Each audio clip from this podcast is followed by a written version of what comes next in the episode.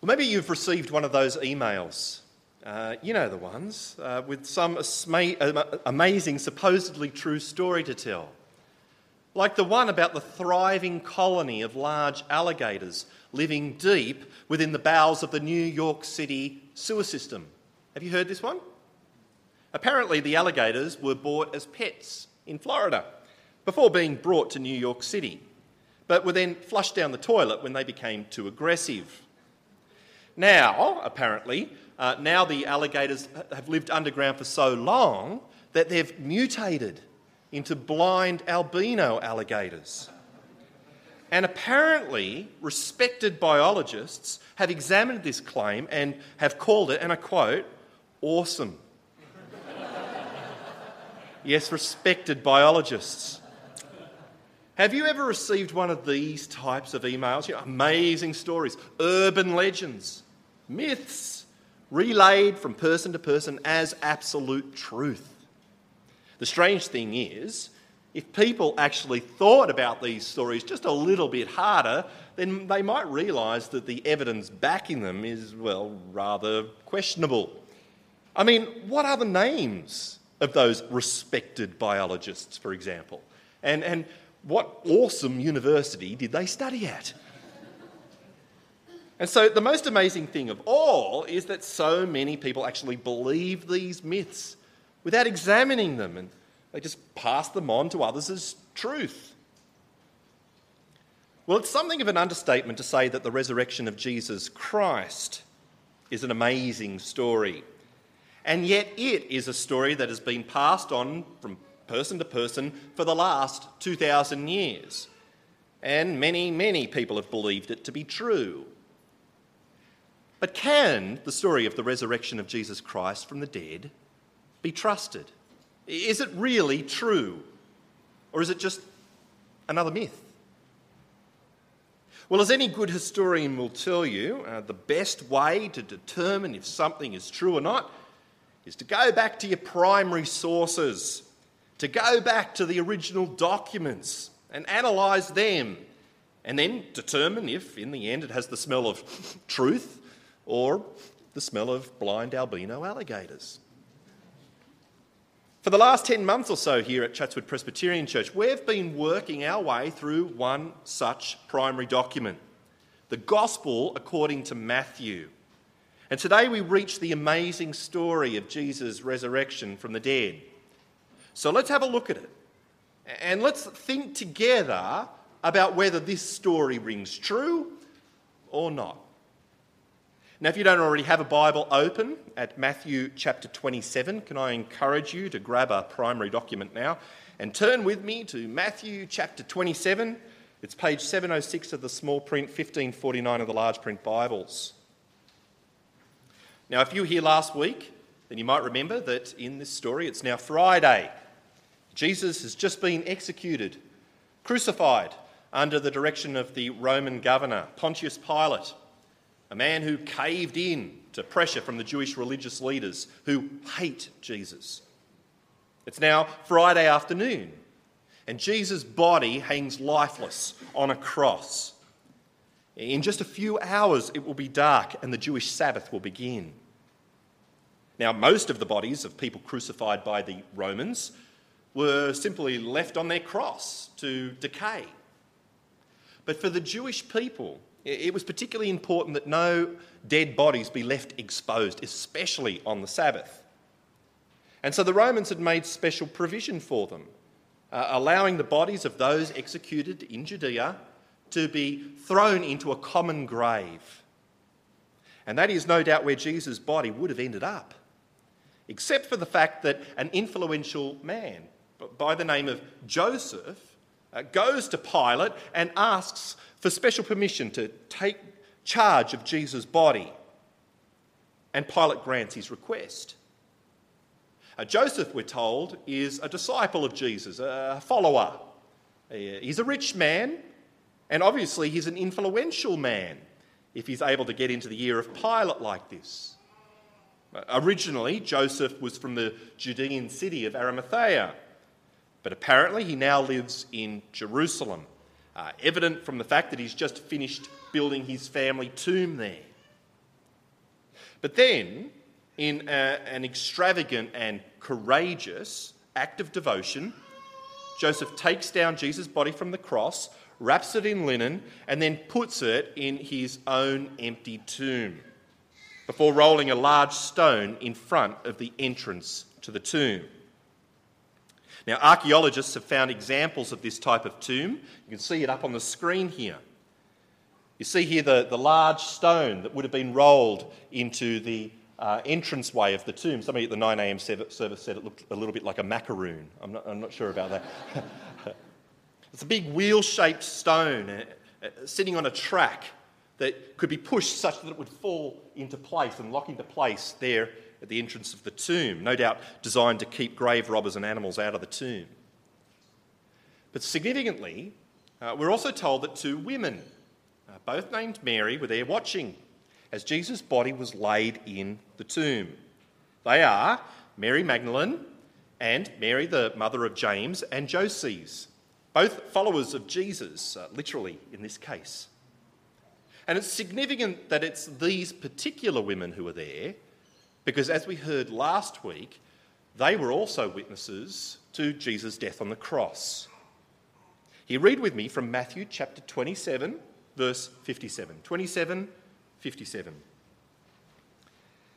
As evening approached, there came a rich man from Arimathea named Joseph, who had himself become a disciple of Jesus.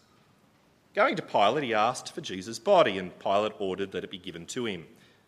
Joseph took the body, wrapped it in a clean linen cloth, and placed it in his own new tomb that he had cut out of the rock. He rolled a big stone in front of the entrance to the tomb and went away. Mary Magdalene and the other Mary were sitting there opposite the tomb.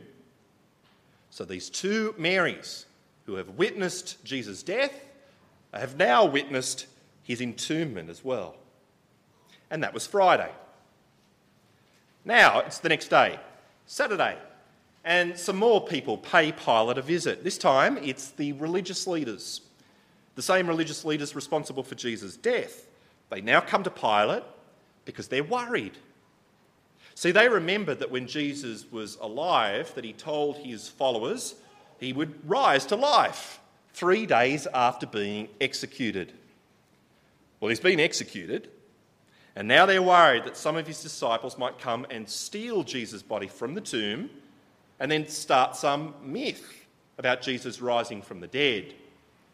And they're worried that if a myth like that gets started, that Jesus might attract even more followers and so become an even bigger problem to them in death than he ever was in life. And so they ask Pilate to make sure that that doesn't happen by securing the tomb.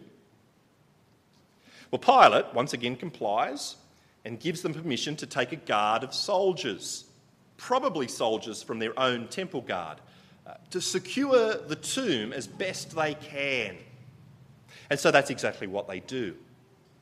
They post a guard of soldiers outside Jesus' tomb, and they even put a, a seal on the stone.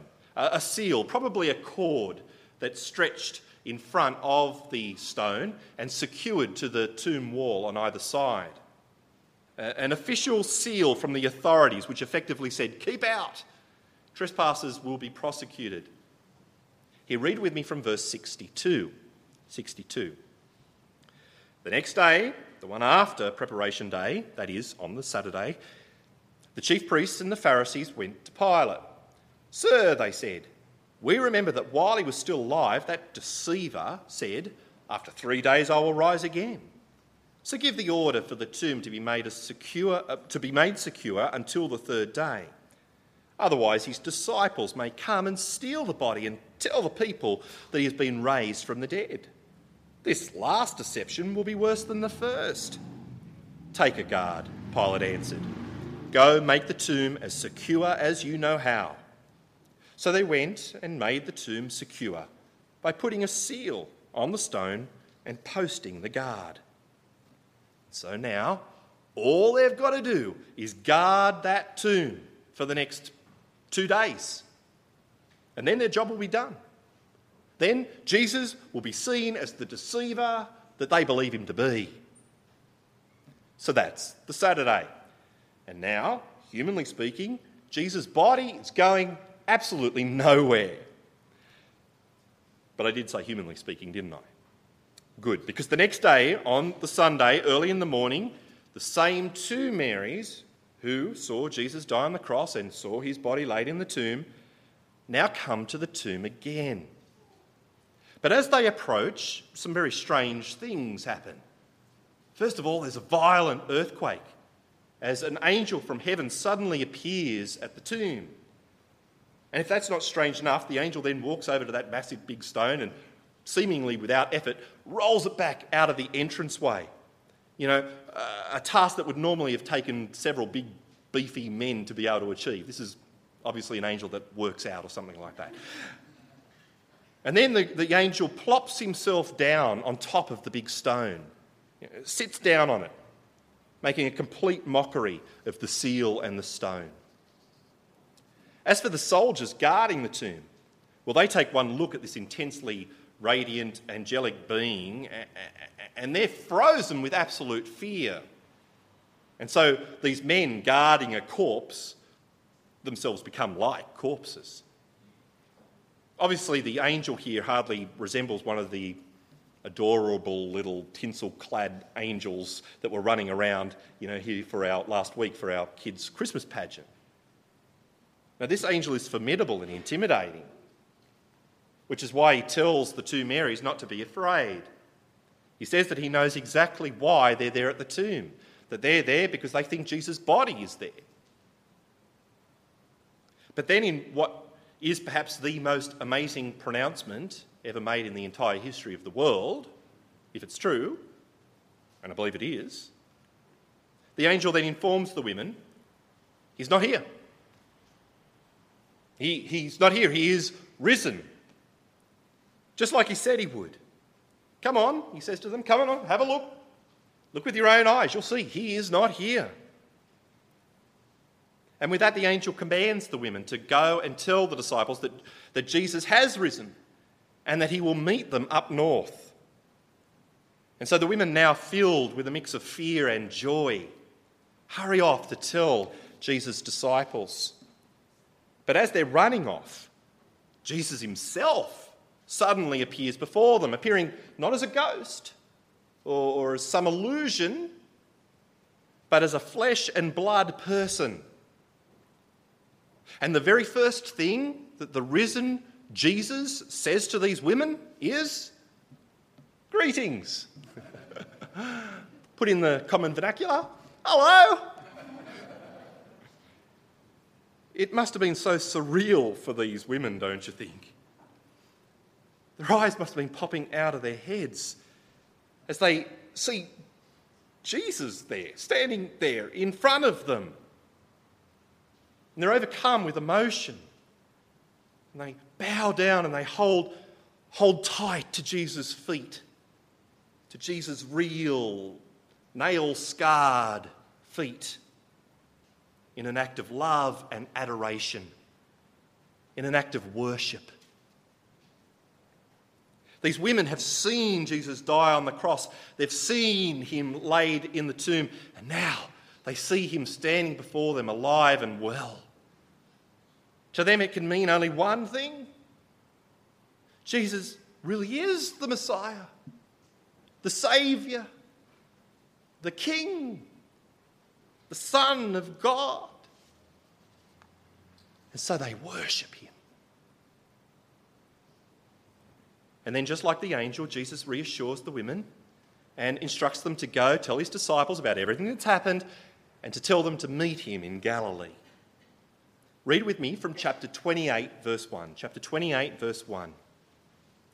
After the Sabbath, at dawn on the first day of the week, Mary Magdalene and the other Mary went to look at the tomb. There was a violent earthquake, for an angel of the Lord came down from heaven and, going to the tomb, rolled back the stone and sat on it. His appearance was like lightning, and his clothes were white as snow. The guards were so afraid of him that they shook and became like dead men.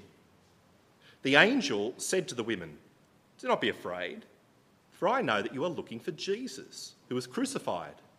He is not here, he is risen. just as he said. Come and see the place where he lay. Then go quickly and tell his disciples he has risen from the dead and is going ahead of you into Galilee. There you will see him. Now, I have told you. So the women hurried away from the tomb, afraid yet filled with joy, and ran to tell his disciples. Suddenly, Jesus met them. Greetings, he said. They came to him, clasped his feet, and worshipped him. Then Jesus said to them, Do not be afraid. Go and tell my brothers to go into Galilee, to go to Galilee. There they will see me. So now, Jesus has risen. And on the third day, just as he said. And no stone or seal or guard of soldiers, let alone death itself, was able to stop that happening. And with that, the women rush off to tell the disciples everything that's happened. But as for the other witnesses that day, uh, the guards, well, after a while, they come back to their senses and they too leave the tomb site to report everything that's happened. They tell the religious leaders who had hired them everything they'd seen and heard the earthquake, the angel, the, the empty tomb. And what do the religious leaders do with this amazing news? Weep as they realize that Jesus really is the Messiah, the Son of God? Repent and submit to Him as the risen Lord? No. True to form, they now devise a, a damage control plan to minimise the impact that these events will surely have when word gets out. And so they create a false account, an urban legend, if you will, about what really happened. They pay off the soldiers and get them to spread the tale that they had fallen asleep whilst guarding Jesus' tomb. And that it was while they were asleep that Jesus' disciples came and, and stole Jesus' body. And so the guards do what their bosses tell them to do and they start this rumour. A rumour that persisted even to the time when Matthew wrote this gospel uh, several decades later. Read with me the final part of today's story from chapter 28, verse 11. 28 11. While the women were on their way, some of the guards went into the city and reported to the chief priests everything that had happened. When the chief priests had met with the elders and devised a plan, they gave the soldiers a large sum of money, telling them, You are to say his disciples came during the night and stole him away while we were asleep. While we were asleep. If this report gets to the governor, we will satisfy him and keep you out of trouble. So the soldiers took the money and did as they were instructed. And this story has been widely circulated among the Jews to this very day. And in fact, we know that this same rumour was still circulating even 100 years or so after these events. And so that is the story of the resurrection of Jesus Christ. An amazing story, don't you agree? But of course, the question for us now is is this a story we can actually believe? You know, ha- having looked now at the source document, is this a story that rings true or not? Well, friends, I believe that as we examine the details of this story, it's very, very, very difficult to conclude anything other than this story being 100% true. And I want us to spend a little bit of time now examining this resurrection story together. And I want to show you why it is that I believe that this is the case. Let's think about it together now. Okay, firstly, one reason I believe that this story is true is because of the way it contains specific references to actual people, uh, especially the names of prominent people like Pontius Pilate, like Joseph of Arimathea, along with well known groups of people like the chief priests and the Pharisees. And then there's the naming of actual eyewitnesses to the resurrection, We've got the two Marys. You see, all of them are people who were still living at the time this story was being circulated.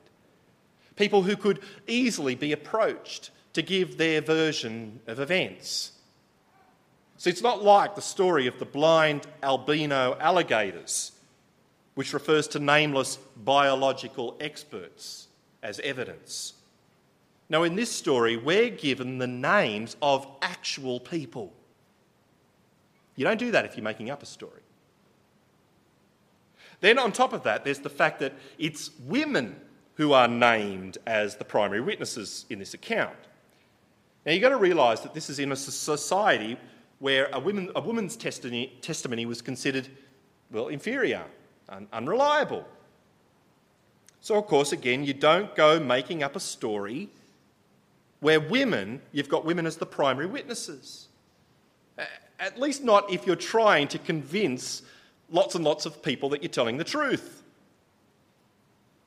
You do do it if you are telling the truth.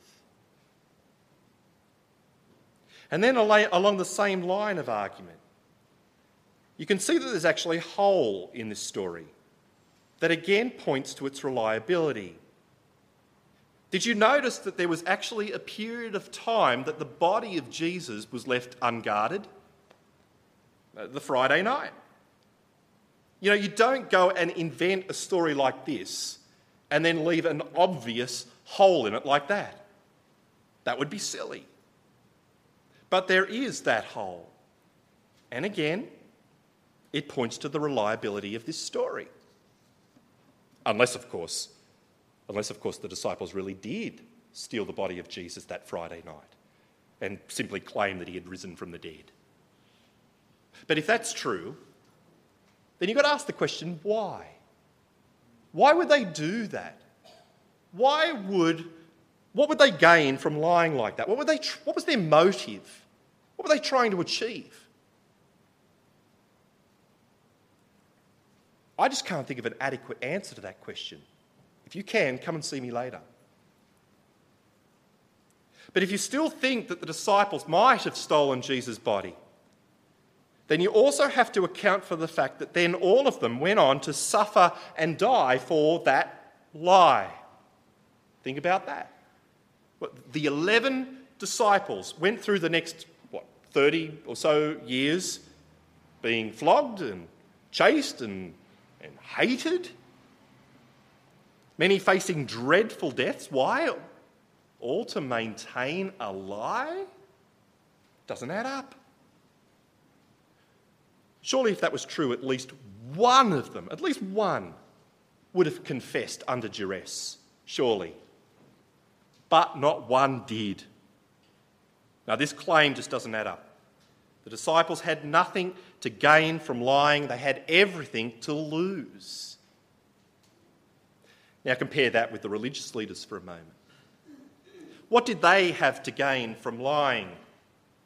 Well, if people really believed that Jesus had risen from the dead, then in the minds of those people, that would surely validate Jesus as the Messiah, wouldn't it?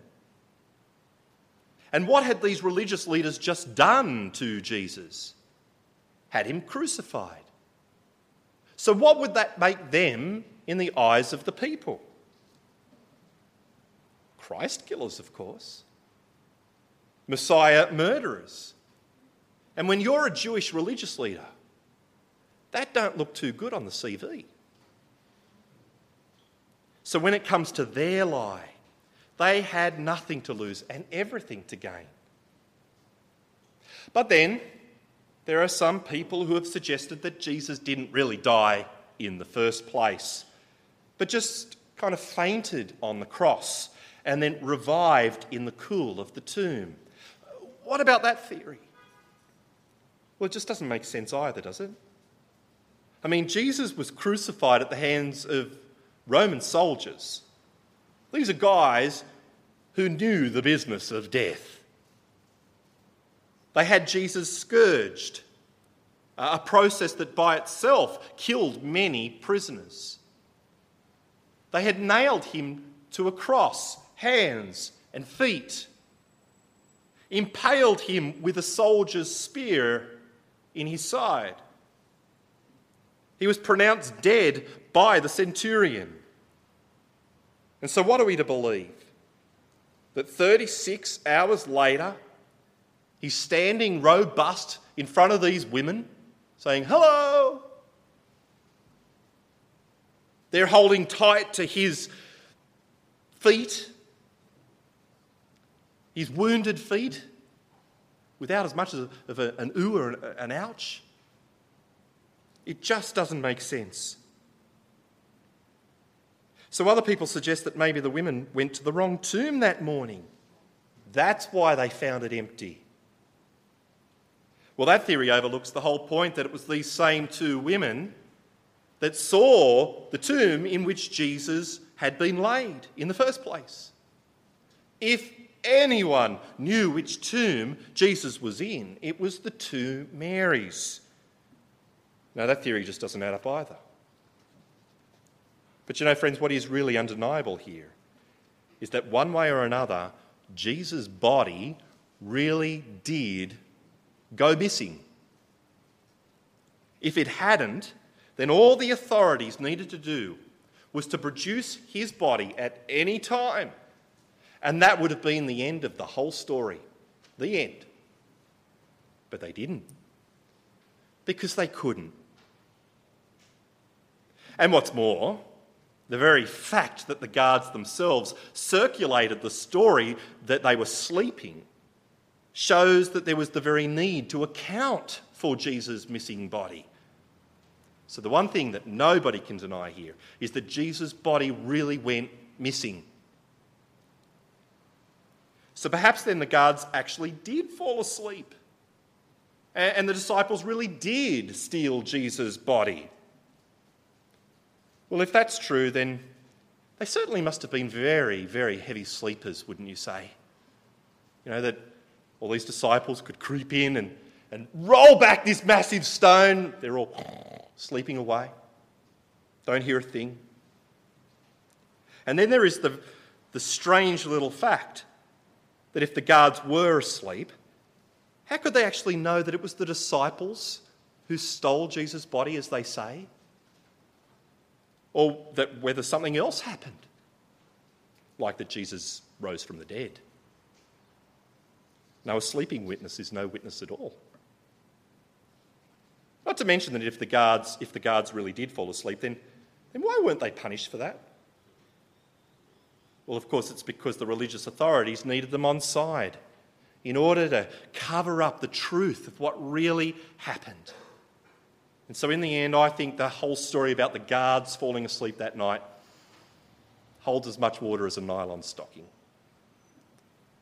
No, friends, as we examine the details of the story of the resurrection of Jesus Christ from the dead, in the end, we have to conclude that the weight of evidence supporting it is overwhelming. Overwhelming. And that doesn't even touch on all the source evidence outside of these few verses. Like Jesus appearing to more than 500 people over the 40 days following his resurrection, or uh, the dramatically changed lives of the disciples who, who went from cowering and, and fear to boldly proclaiming Jesus as Messiah once they had seen him alive. And so, friends, when we take all of this into account, what becomes abundantly clear is the fact that the greatest myth the greatest myth ever told about the resurrection of Jesus Christ is that it never happened. But it did happen. It really did happen. And you know, that changes everything. Everything. Because in Jesus' resurrection, we now see that he really is the Messiah, the Son of God, who died on that cross to face God's wrath so that sinners like you and me would never have to. And it shows us that God accepted his sacrifice on our behalf. And his resurrection from the dead makes crystal clear the fact that Jesus really is worthy of all our love and devotion, our worship, just like the two Marys realised when they saw him alive outside the tomb. It shows us that he is worthy of all our thanks and praise, the one who is worth following, no matter what the cost. So, friend, next time you receive an email about blind albino alligators, don't believe it, will you? Hit the delete button. But whatever you do, don't do that with this story about Jesus Christ and his resurrection from the dead. Because it is a true story. And the way you respond to it has eternal consequences. Jesus once said, I am the resurrection and the life. He who believes in me will live, even though he dies. So, friends, let's put our trust in Jesus today. Let's believe with confidence. And let's find hope and joy as we daily worship Him as our risen Saviour. Let's pray. Oh, Father, we want to thank you that Jesus really did rise from the dead. That in doing so, he showed us that he really is who he claimed to be the Messiah, the Saviour, the Son of God. Thank you that we can now confidently put our trust in him. Father, because Jesus really did rise from the dead, help us to now live lives full of hope and joy and help us to daily worship Him as we should. For we pray in our risen Saviour's name. Amen.